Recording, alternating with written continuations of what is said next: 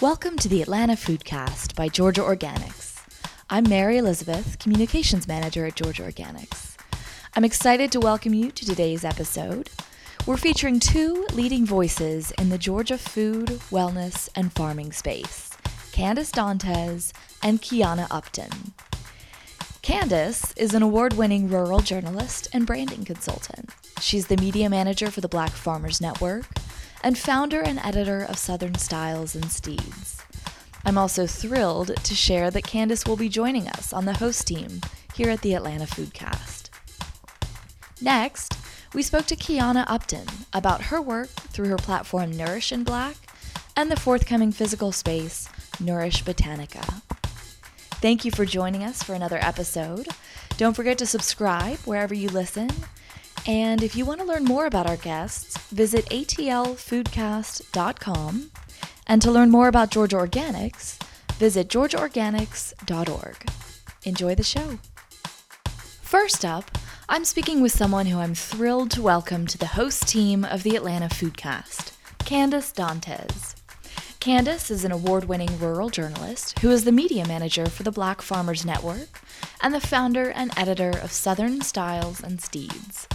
We spoke today about her work and recent projects like a student driven docu-series on an incredible group of young black farmers in southwest Georgia. We also talked about her work as a branding and marketing consultant to farmers, which she'll expand on in her forthcoming segments. Finally, we talked about a couple of incredible people who she plans to bring to the show. Enjoy this introduction to Candace Dantes. I'm sitting down with someone who I have long admired and I'm excited to say is going to join the hosting team here at the Atlanta Foodcast, Candace Dantes. And Candace is an award winning rural journalist. She's also the media manager for the Black Farmers Network. And Candace, I was realizing recently you were one of my last in-person coffee meetings before COVID. Virus, yes. and it was a great one. And then it's been a, a wild ride ever since of trying to connect. But here right. we are. Yes, we made it. We made it. Well, gosh, there's so much we could talk about. We literally just spent a long time catching up, but there's still more to talk about. Of course, yes tell tell folks a little bit about yourself, about the work that you do. I mean, you're a journalist, a media manager, a consultant. There's so much to your work, and I'm so excited for people to to hear from you. Yeah, so I I grew up around storytellers, so I was privileged to um, grow up around my great grandmother, my grandparents. I had great aunts, great uncles that all came to the family farm and you would hear some of the uh, most coolest stories of what was happening during their time in history. And so it was just natural. When I got to college, I knew I wanted to go into journalism. I graduated from Georgia State University. And I've always loved the art of storytelling. And I, I have like a, a old soul about me. So I used to love sitting around on the porch with my great grandmother Gigi and just hearing those those stories from the past. And so it was just a natural fit. And so what I ended up doing was going into print journalism to kind of hone my writing craft. And I kind of hopped back and forth between Atlanta and rural Georgia, working for magazines and community newspapers. And kind of fell in love with small town USA all over again. And, and that's how I became award winning, telling those stories of those people, places, and things um, that weren't often getting noticed in the media. Yeah. It's one thing that most drew me to your work because it's just so apparent that you have that crucial perspective, that you're from these communities that you know what they're yeah what they're all about um, what makes them tick yeah. What makes them tick exactly and so you are a lifelong georgian with a long history uh, like like you're saying long family history in georgia. Tell us a little bit more about your background kind of where you're from um, and some places in rural georgia that you end up spending a lot of time. Okay so yeah i uh, actually grew up on a 300 plus acre farm. It was my great grandfather's. His name was Edward Dolly Hill. Wow. And my dad inherited the farm, and it was at one point dairy, and then it shifted to uh, beef operation. Mm-hmm. And when I arrived in the 80s, um, all we did was uh, herd cows. Mm-hmm. I watched my daddy worm them. Um, yeah. Sometimes we even, you know, fed the calves when the moms going to be bothered. It was a really cool uh, childhood. And so we kind of straddled um, farm life and rodeo life. My mm. dad was an amateur calf roper. We kind of uh, dabbed in um, barrel racing. And when we wanted to see the pros, we would head up to Atlanta uh, to the Bill Pickett Invitational Rodeo. So we kind of enjoyed uh, both sides of agriculture in that sense. And I, I just love the land. I love riding horses. And these are things that we still do to this day. Yeah, that's amazing. I, that's so cool. I don't think I had, um, I didn't realize that was also part of your growing up was, was the rodeo lifestyle. I love that contrast, you know, the, the grit of, of everyday farm life and then like a little bit of the glam. Yeah. The glam. Yeah, exactly. Exactly. A little, some rhinestones here and there. Yes. well, you have, I feel like every time I touch base with you, you've got some really cool irons in the fire, so many amazing projects. Um, tell us a little bit about what you've been working on recently. Yeah, so a couple of years back, my mentor, Dr. Veronica Womack, who's now the executive director of the Rural Studies Institute at Georgia College, she called me because she uh, got a USDA um, mm-hmm. grant to document, you know, the stories and help bring um, Black farmers of the Black Belt region um, into today's digital space so they can compete. And so she asked me to come on board. And so at first I came on as a writer, researcher, just going around the Black Belt, which is, you know, this, this region between um, Eastern, the Eastern part of Texas, to the eastern shore of Virginia. And this is where we have a large concentration of Black folk, is where I came from, is where she came from. And so not only did she want me to tell the Black farmer's story, um, we wanted to also help market and brand them because you know in the black belt we we lack certain resources we lack adequate health care and the best education we could possibly get. And we also lack technology, broadband. It's just so many things our Black Belt farmers uh, don't have. And we wanted to use Black Farmers Network. Uh, that's the name of the project, we wanted to use it as a platform to not only tell the, the Black farmers' stories, but to help them market and brand their agribusinesses. So that's mm-hmm. primarily what I do now as a writer and a project man- manager. Is, is it's a lot. Um, yeah. It's necessary work.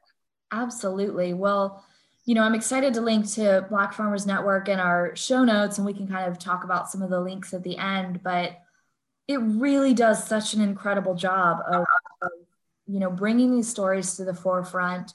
Beautiful visuals, like we've talked about you, your husband, and yes his photography is stunning and it is such a necessary perspective on the core of Georgia farmland and and you know the area of the Black Belt specifically. Right. Yeah. Um, I know that you have also had a really cool recent project with a farmer who's very tight with the Georgia Organics Network, said Row, Row Organic Farm. Um, tell us a little bit about that and, and what and when folks can expect of that project? Yeah, so said, you know, he has basically pioneered um, hemp here mm-hmm. in Georgia for the African American farmer. Yeah. Um, he's the first I know in South Georgia to uh, get his license to grow hemp this year, mm-hmm. and he was very much successful. So um, he was the one who actually uh, approached. He's a part of Black Farmers Network. He's a member, and he approached me about, you know, hey, can we start documenting this journey? And you know, me, of course. So um, we're actually, you know, telling his story, his perspective of growing hemp in South Georgia, because you know the elements there are can be wild sometimes. And he managed to do well. And with that we're also documenting farmers connected to him either went to fort valley state university with him his colleagues or you know friends that he grew up with. They're all kind of collaborating and working together to make their way and sustain in agriculture. Because unlike my situation, you know, I was born into agriculture and we inherited the land. Uh, these farmers are really cool because a few of them, you know, they're starting from scratch and they're oh. being very innovative with how uh, they approach agriculture. Yeah. Uh, list off the farmers because I remember thinking it was such a cool and interesting group. I think there were, was it four it's four, yeah. So we have um, Cedric, of course, and then his best friend Dontavius Jones, yeah. and his other friend is Lamario Brown. Uh, who we went to school with, and then we have Kanisha Miller. And the cool thing about uh, Kanisha and Lamario, they were just featured. Uh, we got them featured in the Wall Street Journal. Black wow. Farm Network has been a launch pad for these farmers to, to make national news. So um, it's a really cool group to feature. Yeah. Well, I can't wait. Um, I think you were saying this summer might be when that um, the project, the doc, the docu series that y'all worked on comes to fruition, yes. right? Yes, and the cool thing about it, we were able to uh, bring on, you know, Georgia College Department of Communication. We had a lot of student involvement on this project because we want them to also, you know, see the importance of the work um, that's happening in the Black Belt region. So mm. I was very excited that we got uh, student involvement on this one. Absolutely. I love that that was something that you mentioned earlier was important to you and Dr. Womack because from my perspective, y'all are doing two crucial things, and that's documenting these people, like you're saying, like documenting the work of these Black farmers who are really, you know, charting a course in an old practice, but in a new, totally new arena. Yes. Also engaging with the younger generation to document them and to be aware of what's going on. I think it's great. Yes, they that's the fun part is that they're they're giving us a different perspective on agriculture. Yeah. Um, you know, a lot of times we we have such bad memories being on the land yeah. uh, that this group, this 21st century uh, group of farmers, are showing us that things are completely different now and where black farmers network comes in we we connect them um, to the digital economy so. Yeah yeah.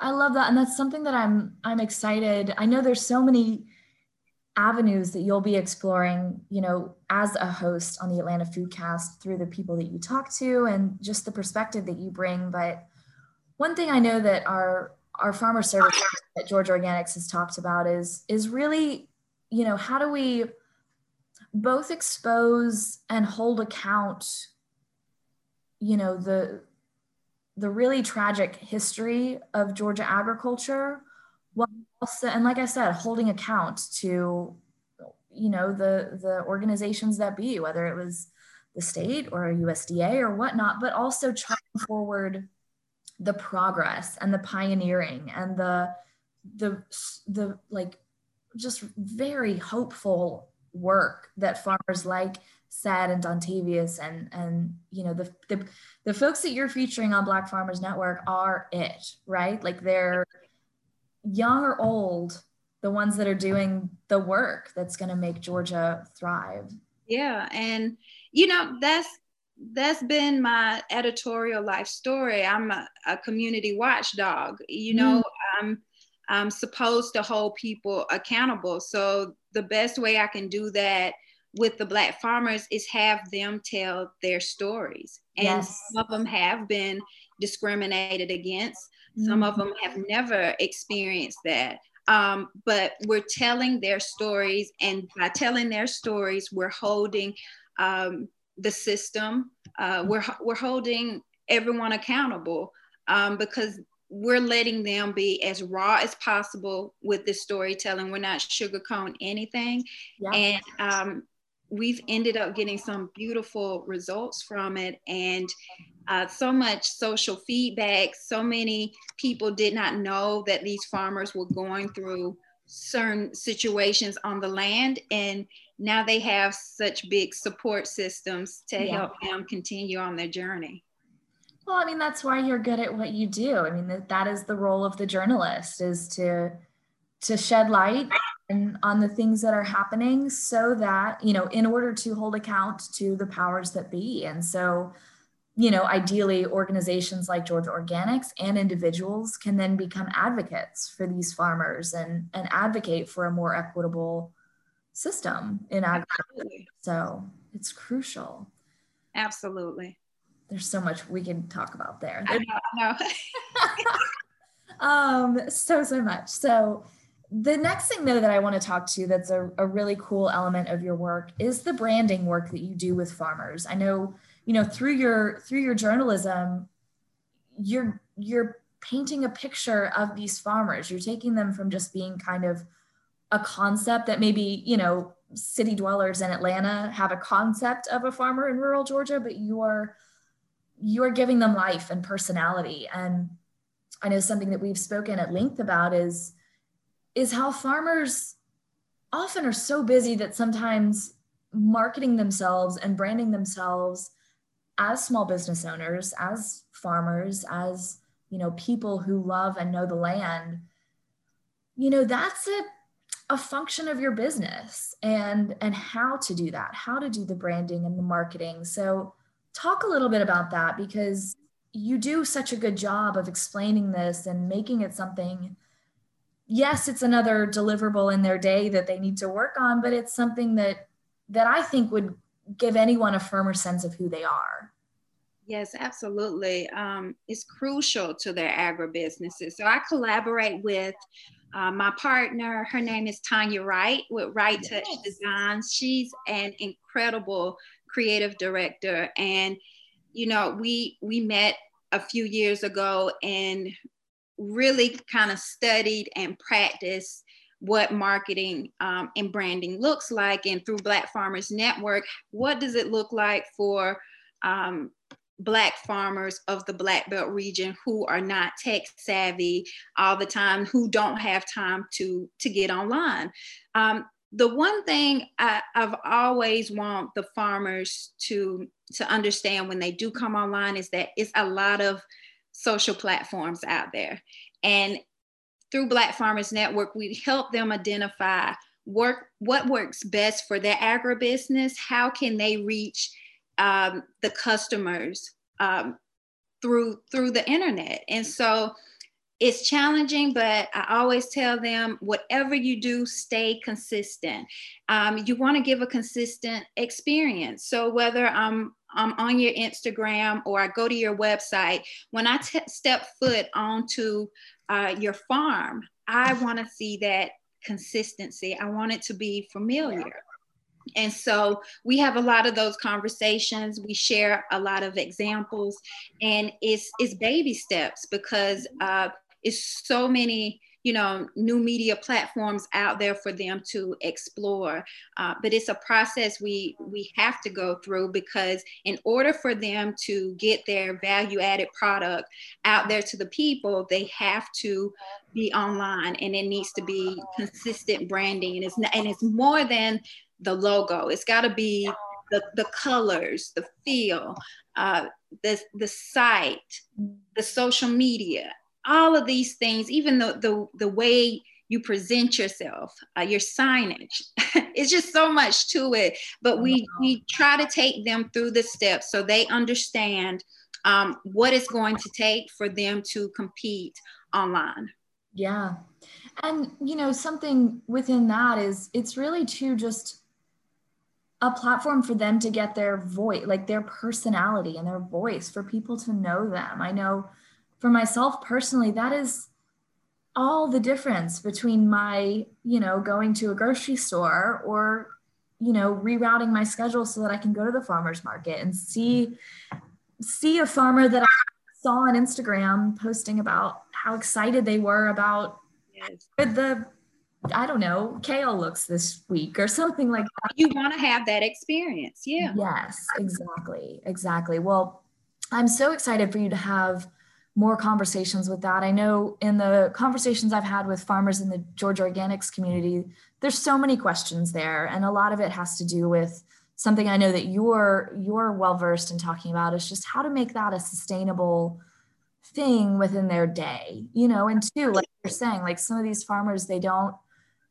necessarily have easy access to Wi-Fi all the time, and and you know, there's so many constraints in their day that's just dictated by how hard they work. Um, you know, how do you make branding and marketing, yeah, a sustainable part of your of your daily flow as a business owner? Right. Yeah, and th- and that's what Black Farmers Network um, is achieving right now is yeah. telling their story, and then how do we take your agribusiness uh, to the next level um, in a way too that once we get you started, it's easier for you to maintain it. Yeah. Right. Exactly. The the consistency there, I think, is is key, like you're saying. Absolutely. Well, you're gonna start up pretty soon with with hosting segments here. Excited. So excited. Can't wait because I know you're going to have so many great people on here. I mean, if if looking at your stories for Black Farmers Network is any indication and your work with Dr. Womack, folks better buckle up because it's going to be good. so tell us. I'm trying to insert like a rodeo um, pun, but I don't have any rodeo. Battle up. Battle up. Um, Candace, tell us some of the folks that you're excited to to talk to on here. Hope To. Yeah, I'm definitely excited. I have to bring my mentor on. Uh, Dr. Womack is a big reason why I got into this work. I was, you know, like I said, concentrated in Atlanta working with magazines, and then I came back to um, rural Georgia to do some work. But I really um, got to this point where I'm like, you know what, this is my life story. This is what I want to do. I want to be able to help the Black farmers of the Black Belt region, the very place I came from. So Dr. Womack was a big reason that I um, kind of turned in this direction with my writing. Mm-hmm. And so I mm-hmm. want to definitely interview her um, because she, you know, she's been um, focused on the Black Belt region for over 20 years now and that story isn't going anywhere and it yeah. needs to continue to be heard. And so um, with with her i'm also excited again said said has such an remarkable uh, story that we we have to talk about it and i really want him to talk about um, what the marketing and branding has done for him right now. Um, and like I said, coming from uh, community journalism, I'm all about the underdog. I want to share other farmers who are, are approaching agriculture in these unconventional ways and they're not giving up. They're figuring out how to sustain their agribusinesses and the land for the next generation. So, just really excited about those underdog stories. So great. And yeah, Dr. Womack, I mean, um, we were just talking about i've got her her book here abandonment in dixie which i'm so excited to tear into i've kind of yes. browsed through it and it is just so rich in talking yes. about you know georgia and beyond but the history of of black farmers and and you know the the brilliance there and also the the challenges and mm-hmm. how it has shaped this region. I'm right. I mean, she is, and Uh, tell tell me once again what is her role with georgia college and state so she is the brand new and the first executive director of the rural studies institute wow, at georgia yeah. college so where with black farmers network we focus strictly on the black farmer of the black belt region the rural studies institute looks at rural america sure. it's more yeah. on the national level with rural communities and their struggles and what can we do to um, uh, to you know help with the challenges that mm-hmm. every rural community in America is dealing with. So that's uh, what she does on campus. And then we have Black Farmers Network, um, which is uh, like her bliss work. Yeah, yeah. Well, what powerful bliss work it is. I think it's amazing to see this work happening and that that you know she is in that position to be to be really closely studying and, and understanding the implications of rural America and, and particularly the role of agriculture in rural America. I think, yes. you know, over the past four to six, you know, very tumultuous years politically, I think that one one positive has been that people's eyes are truly opened to rural Americans and and that they don't have enough share of voice and and that's crucial and and that's I think what some of the work of of you and Dr. Womack is is really shedding light on. Yeah, and I, I think I get excited because you know sometimes you'll run into um, sources who are sometimes afraid to tell their story yeah. but we're in this space now where i have so many black farmers um, who are open to sharing their experiences. And I love that because when yeah. you think about agriculture, um, when you think about our history on the land, um, it's a, a, conversation piece a lot of people do not want to talk about. But these yeah. farmers have been so open about their experiences because they want to do well and they want to see um, other farmers in their situation do well as well. Yeah, absolutely. Well, like I said, there is so much that we could keep on talking about. I want to, you know, save some of the good stuff for for your segments for you to talk about with with guests that you'll be speaking with. But to kind of close us out, how can folks find your work and engage with you? I know both with Black Farmers Network and getting involved there, and also just some of your more personal work and branding consultations and oh my gosh, the just the wealth of yes. So my site is Southern Styles and Steeds, and it's just uh, a platform where I share my community, my culture, my fashion, just yes. growing up in rural Georgia. So that's a really cool uh, introduction into uh, my agricultural uh, background. And if you don't go there, definitely visit Black Farmers Network because that's where you'll see a more serious tone um, of my work and what I'm doing with the Black farmers now. But that's yeah, great. that's definitely, and I'm on Instagram as well, Southern Styles and Steeds. Check me out. Um, I love any and everything rodeo and rule. Yep. I love it. I'm definitely gonna. I'll put all the links in the show notes. I mean, y'all, I wish you could see Candace now. I mean, she as you as you yourself said earlier like you just you if you're gonna show up you're gonna show out like wow, that's right always like even if this even though this is zoom like you're here and you are you know there's no one better to be talking about brand and personality and authenticity because like that's Candace in a nutshell. Thank you. Thank you so much. I'm so excited to be a host and to share these stories.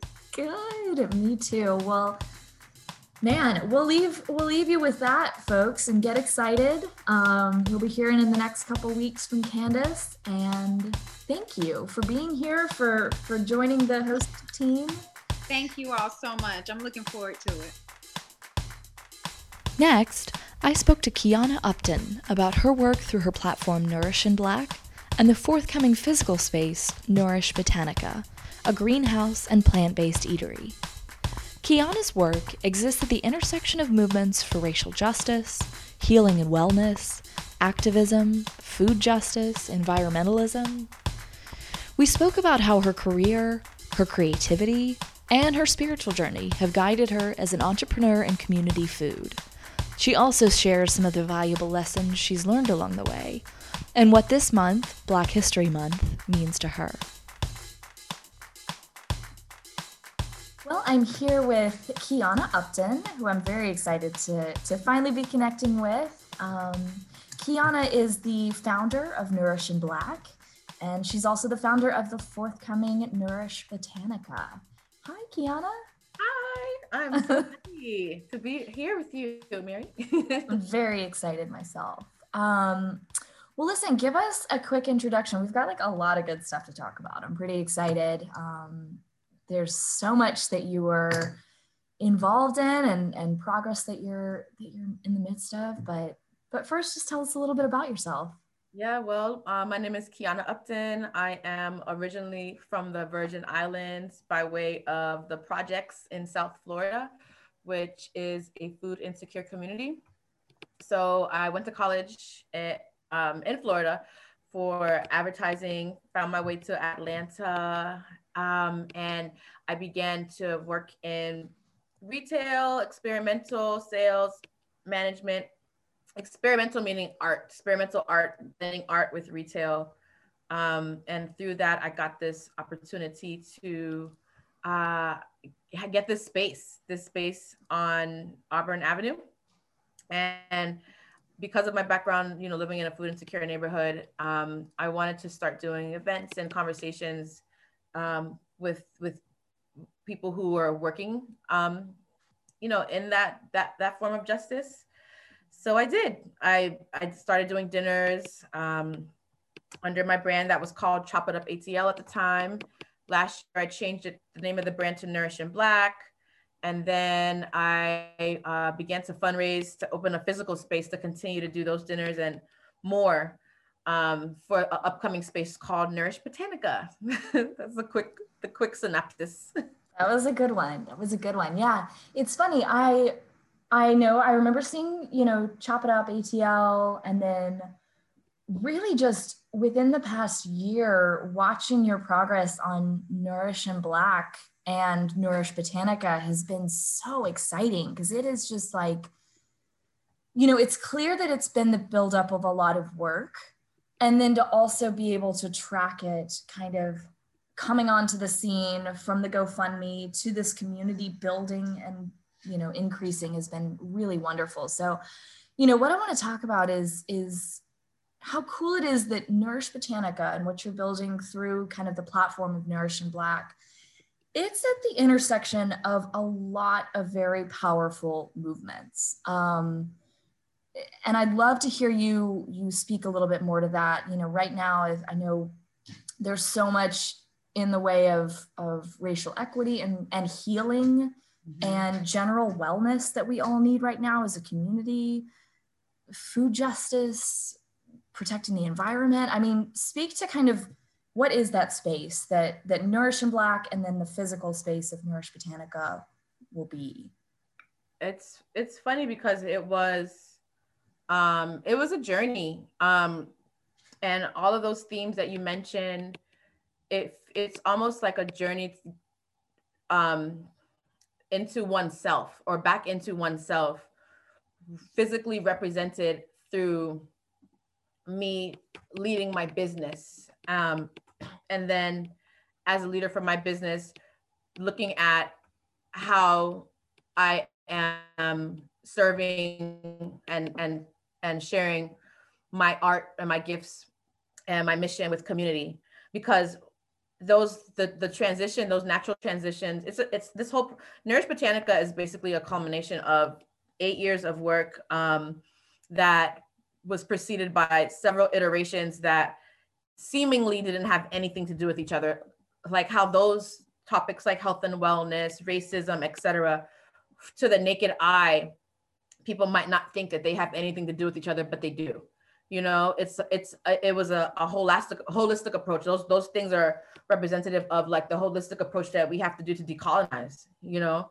Um, addressing health and wellness food justice um, economic justice criminal justice reform etc so um, nourish in black it, it, started again like i said as chop it up atl um, i guess seven years ago.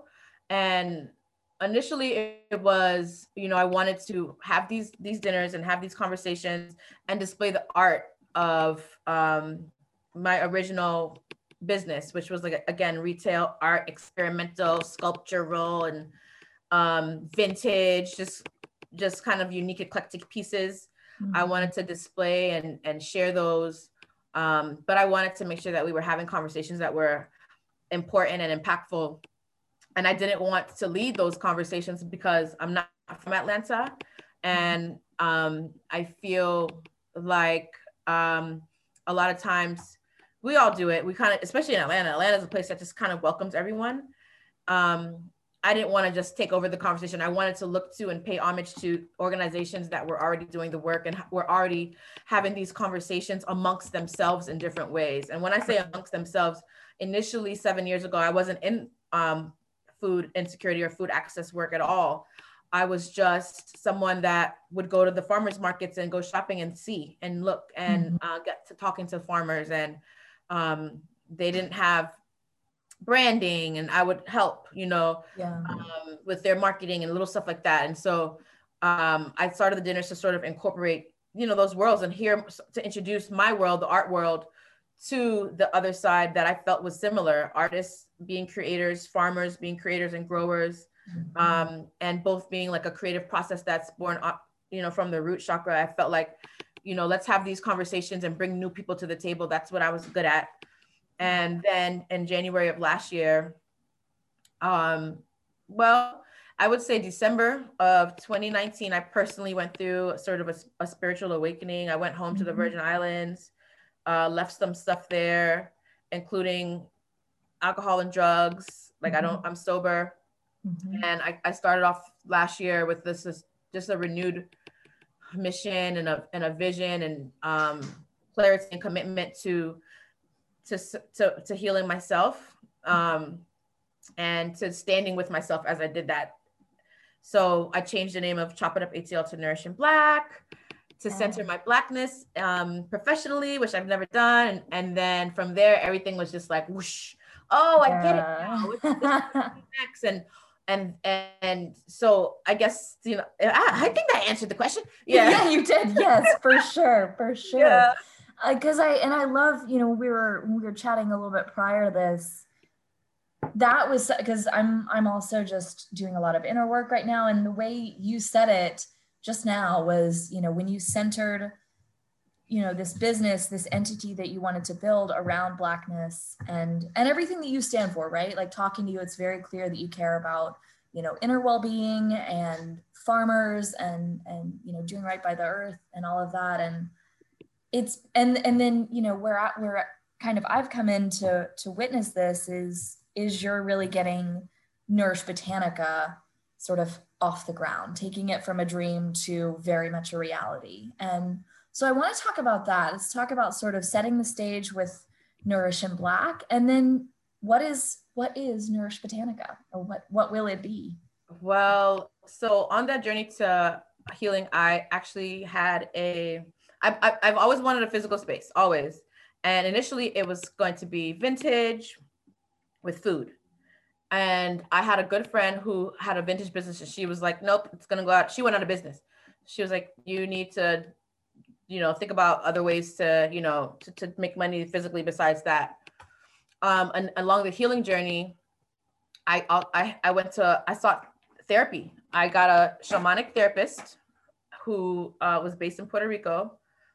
Um, I had always been someone who was spiritual, but this therapist was someone who was able to helped me to connect to and acknowledge my ancestors in a way that involved them in my my healing. And ancestors not just like blood and bone ancestors but i didn't acknowledge or think of um, mother earth as an ancestor until then. This is last january. Um, and i do i do now for sure.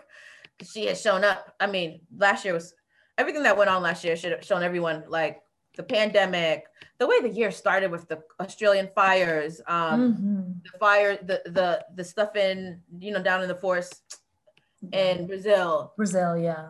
So it was just like Mother Earth is she's an ancestor. Plants are spirits; those are our mm-hmm. ancestors as well.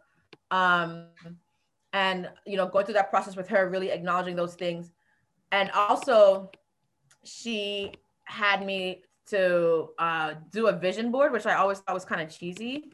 Um, a physical writing out of what I wanted the, my physical space to be. Yeah. And I printed out the pictures.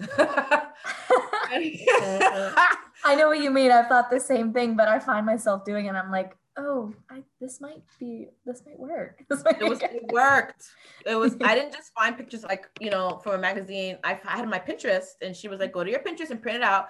I went to East Atlanta Copy Center printed out my little pictures, stuck them on a board, and I saw it. I saw Nourish Botanica. I visualized it, um, and it began to take shape. Literally, the name came into my mind. Um, the ancestors and spirit were like totally leading me. They were leading me, Wow. and so that is how it came up with the idea. Now, the fundraiser part was, I mean, oh, that's a whole nother thing. I don't know if you want to talk about that yet, but it was, it's just amazing. yeah well let's yeah let's let's go into that a little bit um and you know specifically from the perspective of of yeah starting this campaign and and engaging the community with it and and sort of i don't want to say selling the idea but getting so many people invested in your idea um yeah let- let's let's dive right in I would love to. Oh my goodness. Okay. So first of all, I have a my degrees in advertising and my degrees in marketing.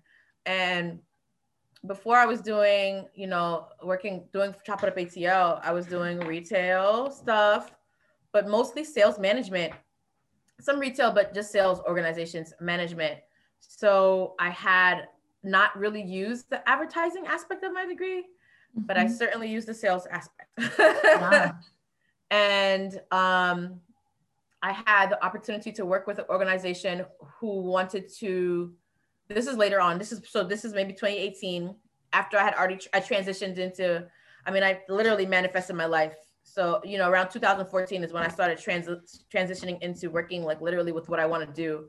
Mhm. Um, from doing tho- those the dinners with Chop It Up ATL that were highlighting those food or justice organizations, the smaller food justice organizations, larger organizations who had access to more resources began to hire me to do that um, for them full time. And one of them wanted help with a fundraiser. This is about two years ago, and I learned a lot in that process. So it was the my background in advertising, Mhm. my background in sales, Mhm. and um, having done a fundraiser before. yeah But what the key to it was um, just I knew a lot of people. yeah I yeah met a ton of people over these past eight years in both food and art and all this stuff. And I, I from the before I even, I mean, I planned the fundraiser for six, maybe like five months. Mhm. Um, I started planning it in February and I launched it in July. Um, and I had a whole strategic plan before I, I all every caption was written, all the all the the content as far as assets like video and photos Yeah. I, was already done. Um, I, everything was the ground was laid. I, I laid the groundwork out. I did a, a Mhm. um, what do you call it? It wasn't like a survey, but a focus group. I did a mini focus. Oh, focus yeah. group oh, that's a great before I idea. launched the fundraiser with Yeah. um, some people who I like greatly admire to, to get their feedback on it and tweaked it based on that. I got some really critical feedback Mhm. um, from a lot some some people in the community. Peter Peter Morick from Slow Food. yeah. A lot of people um, gave me some feedback before I even launched. And um, the reason why I had to do the GoFundMe was because I didn't have any access to resources. I didn't have a traditional way to access resources. Traditional meaning like going to your family, your, your you know your family and getting some some cash, or Yeah. going to a bank, which most businesses try to do. You know, just go to a bank and get a small business loan or or anything like that. I had some of my own savings, but COVID torpedoed that. Yeah. Um, yeah. and just you know it's i didn't have that much to be honest Yeah. Yeah. so that I, I kicked off the fundraiser in july july 17th 84 days later i had $65000 It's incredible. crazy Incredible. yes and you've done such a good job you know as as someone who has you know donating donated what i could to to be a part of it your you know regular updates on progress. And honestly too just like you're a very um honest and transparent person about getting through the process and struggles and also exciting like wins. And it's just been a like so exciting to follow the journey through through the updates you've given. And i'm so glad you shared that too about parts of your background that that really were crucial to to this being successful. I mean having an under whether or not you've studied something i think in general just for folks to understand about you know a bit about fundraising which is just totally its own uh, mountain. Like there is so much to understand. I know from from Georgia Organics our fundraising director like it is you have to have a special skill set and certainly some understand some key parts of fundraising and like you say you know marketing and sales and networking but when those things come together you know real real progress happens it's, so. it's i really i'm glad you noticed that because i think that uh, i know for a fact my, like when you're in those moments right doing mm-hmm. something that mm-hmm. you don't necessarily want to do it that's not really i didn't want to do no daggone sales i didn't want to yeah. do that i wanted to do advertising you know and then even when i started working with the farmers and doing events i wasn't doing it full time yeah. But I eventually got to those places. I, I eventually curated that stuff, but it took eight years. You know, yeah, it took time. Absolutely. I, and I, it's important for people to know that nothing gets wasted. You know, yeah. not a moment is wasted. Everything is. I believe in you know destiny, and I, I do. Everyone doesn't, and I, I respect that. But nothing mm. is. um Every I believe in ordered steps. Absolutely. You know, and I believe in that the universe works is working for you, not against you um, and when you have that moment, the moment comes when everything comes together is when you believe in yourself, right? Yes. Because the, the stuff's there. It's like the pieces are there, but you're like, ah, oh, let me put these together. Boom. yeah. And that's just some of the pieces. Like we're made up some of the pieces, yeah. So like there's so many more things that we can we can all do, but it definitely comes from you know believing in yourself and and being humble. Like it was so freaking humbling. Yes to go yeah. to people and ask for help. Yeah. I was terrified, terrified. Yeah. So it was, it was like, yeah, I got it, but I also need my community. I yeah. need people, you know, and we need each other. And what yeah. is the matter with that? Nothing. No. To just really be like, you, I felt it within myself, and I know that if I could feel it, someone else, someone out there. Can you yes. hear me? The like the like echo cavern of GoFundMe or whatever. Like, is there anybody out there? Exactly. I mean, I think I think what you're saying is something that from my perspective is very ingrained in like an American, you know, do it yourself mindset, which ultimately doesn't always get you very far. Like you need, we need our community. We need to ask for help from other people because people want to help you know people want to feel vested in something bigger than themselves. And and then you know when nourish botanica becomes a physical space like everyone's going to feel a sense of ownership in it. It's it's awesome. Tell us like what will be a, a normal day in the in the space of nourish botanica? Like i walk in the front door and what happens next? You walk in it's we're gonna have um breakfast service. We're gonna close for midday um, and then reopen again in the evening. But you're, you're gonna walk in, it's gonna be a, a cafe, beautiful cafe, lots of plants, but the cafe is going to be in a glass greenhouse. Mm. Um, it'll seat about 45 people inside. Yeah. There will be a sober bar. Um, all the food is going to be food as medicine. So it'll be Caribbean and Southern plant based offerings. So you're talking like lent- curry lentil stuffed plantains, um, beet Gosh, that sounds great. All the ed- edible flowers and juices, smoothies, teas, um, and you know, lots of different breakfast and brunch offerings, lunch, lunch and stuff like that. And then for dinner, that's when I think it's going to be the most beautiful. You can walk from the greenhouse, the eatery area, out to the back patio where we'll have, you know, the nursery, um, lots of plants. You know, mostly, hopefully, mostly tropical type plants and, and more medicinal type herbs um, yeah. um, out into the backyard which will be a green space, not a farm, because people keep, keep people keep mm. saying like, "Oh, we're gonna have a farm on the property." We're not. yeah, yeah. Unless That's a whole other job. yeah. Two three acres, you know. But yeah. I don't want that really. Yeah, yeah. Um, I just want a nice, beautiful green space, a good chunk of space, so that people can lay out um, yeah. and and vibe out under the stars. We're gonna have like twinkling lights and oh my gosh, it's Sounds, gonna be beautiful. I'm really sounds excited. incredible. So. It just sounds like, you know, something that is so needed right now, you know, it's just health, a place to go and have good nourishing things and I'm sure nourishing kind of conversation and connection and yeah. it's amazing. I'm so excited and and I can't wait to just continue to follow your progress. I think it's it's like I said, it's very uh, energizing to to feel like you're a part of of this building. I'm excited. It's going to be a place for for a couple things. It's going to be a place for one to connect with herself mm-hmm. um, and her friends, not super serious all the time. Yeah, Just chill vibes. It's really important that we receive healing from play um, mm-hmm. and relaxation. And then also there'll be a lot of opportunities for conversation over food, which is what Nourish in Black is known for, yeah. through uh, private um, events that'll mm-hmm. be you know focused on that.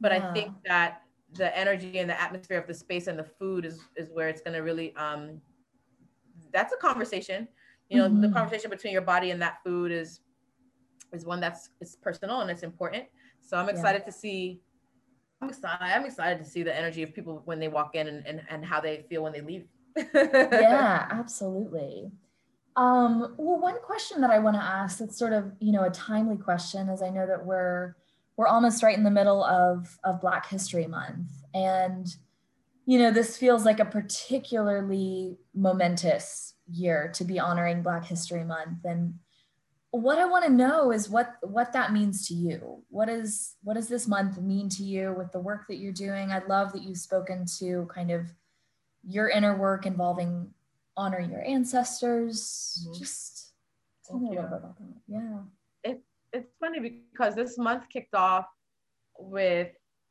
um I have been wanting to I raised, you know, a lot of funds. It's not enough. I need mm-hmm. 200,000 more dollars. Mm-hmm. I, I you know. yeah.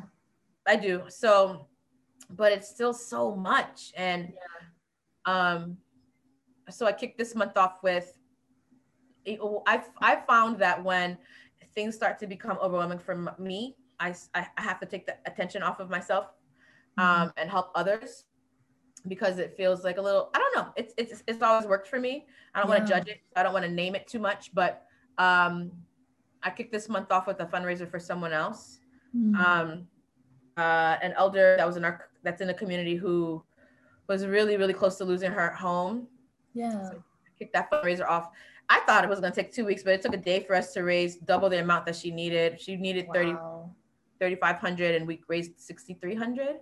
Yeah. So um, I th- what a theme that is, you know. Wow. Um, because we're we're not getting any younger. We're getting older and older and older, and with God's grace, you know, we'll get older and older. And I really, really, really believe in intergenerational healing, meaning like mm-hmm. um, there's a lot of teaching that you can medicine that you can get from a child and yeah. hopefully you can you know that you'll get a lot of medicine from an elder and we have to take care of them um, and that opportunity just fell in my lap because i know i had been seeking it in my mind like you know i want to i was thinking of giving some of the funds that i raised away yeah. um but when i heard her story a friend of mine brought her story to me i was like i think people are going to want to help her on her own yeah.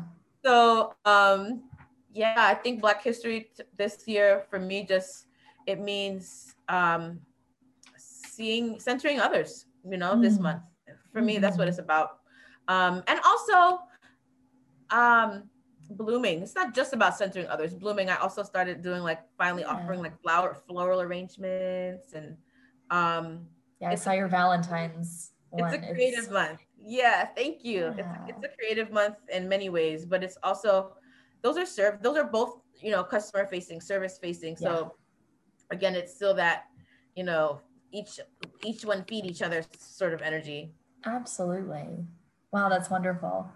Those are two very good takeaways, you know, and and two, I love I agree and I don't think that we we connect with our elders as much as we could and and you know learn from them and give to them and and everything so that's i noticed that that on your on the gofundme um, That's amazing. Yeah, it was crazy. I was like, oh, well, that was fast. yeah, awesome. I'm not gonna complain about it, but I, you know, it was a lot faster than I expected. I had a whole plan. We had videos, pictures, and we didn't need anything. So That's great. That's a testament to to the network that you've built. I think the community that you've built online. And that me, I didn't. Uh, it's that is the most important piece that I have learned from this whole year. Yeah. And how important, how cool it is that we are so like we magnetized to each other. Like we found Yeah. each other. These people, these people like that are so similar. It took no time. Everyone was like, "Yep, we want to help." Yeah. That's the kind of person I am. I'm like, who needs twenty five dollars? Like, you know, not if it strikes your fancy, like, yeah, twenty bucks. If if a hundred of us give twenty bucks, Yeah. so I'm so thankful that. Um, oh, I'm just so thankful that I was open with myself this year, so that I could Mm. find all these people to help more people because I want to help. Nourish in Black is going to help a lot, a lot more people um, yeah. gain access to land, um, Mhm. and not be displaced. Yeah. Yeah. Yeah. Oh man, there's so much. As I was saying, there's so much we can we can continue to talk about, and and I'm very excited. But you know, something we talked about briefly before this is is hopefully having you join us um, in a bit of a host capacity here on the Foodcast. You have such a such a valuable voice for for the Atlanta community and beyond, um, and I think your role as a as an entrepreneur and as a kind of wellness leader, I'm just so excited and and look forward to to hearing a lot more from you. Thank you. this was great, and I, I, I there's so much more I want to talk about, but yes, Well, we will we will revisit. We will return. Um, in the meantime, as we kind of close out, any advice that you would have for other? Gosh, I almost want to say for anyone because you are Sure. such a wise person, but but also you know for someone who wants to make a difference in the in the you know healing and justice space in the food space you know what are some things that that are your key learnings maybe from the past year or or your career I just, I, I always feel like, and I tell this to everyone, um, it's so important not to beat yourself up, Mhm. um, because I feel like people, can, we're so hard on ourselves. yeah. We we never feel like it's enough. Uh, what we have to offer is so small, so never Mhm. mind. Then no one's gonna want that. Um, that's not true. Start where you are. If you, whatever you have to offer is, is enough, but um, make sure that your cup is full first. Too. You know, um, it's not like it has to be. You don't have to be in some perfect state to be like. You don't have to be like this. I'm a health guru and I know yoga and things. You know, you don't have to be that way. Start where you are. Um, make an offering to to yourself, and then to others. That's something that I've learned this year too. Is give people a chance. Give yourself a chance. Um, Mhm. but give people a chance to, to, to, to surprise you and be open to those little miracles because yeah it really is a it sounds so corny but it's true it's such a beautiful world and there's people are really cool you know so um if you feel like you're one of those people then you know be it and you'll attract it yeah yeah. Absolutely. I couldn't agree more. I couldn't agree more. I knew you'd have a good answer for that. Well to, well to wrap us up tell tell they people have got to connect with you. Let me just preface that. Like folks have got to follow this journey. It's so exciting. You have such a wonderful way of communicating and and really fostering a sense of excitement and honesty and and wellness. Um, so how can people find you? They can find me on instagram at nourish in black so not nourishing with g just nourish in black n-o-u Perfect. R I S H I N Black. Perfect. um, and from there, you'll find everything. My website's on there. Um, the GoFundMe's on there, I think. I hope. Yes. and I have some flowers for sale, you know, right now for Valentine's Day 2020. Perfect. Um, but yes. Perfect. Well, Quianah, thank you so much. Um, this was a wonderful conversation. I'm not surprised it was it was inspiring and yeah, I'm just so grateful for what you're doing and how how you're sharing, you know, you're letting everyone be along for the ride. And, and I think we're all learning a lot about our community and the needs of our community. I know your platforms are always always always a great platform for advocacy. Um, so thank, thank you, for for what you're doing and, and that you're you being so authentic. Platform. Thank you for reaching out to me and thank you for supporting me. And I'm gonna shout you out too, Mary, because you have been such an advocate of me. Um, you know, donating and amplifying me. So awesome. I want you to know that that's noticed, and I really appreciate you, Georgia Organics. Wonderful. Well, we appreciate you and can't wait to see Nourish Botanica come to life. Thank you. Thank you. That's our show for today. On behalf of Georgia Organics, we hope you enjoyed this episode of the Atlanta Foodcast. Be sure you subscribe and stay tuned because we'll be back in another two weeks. If you want to read more about the Atlanta Foodcast and the guest on our show, visit atlfoodcast.com. To learn more about Georgia Organics and become a member, visit georgiaorganics.org. Thanks for joining us. This is your reminder to eat well and stay local.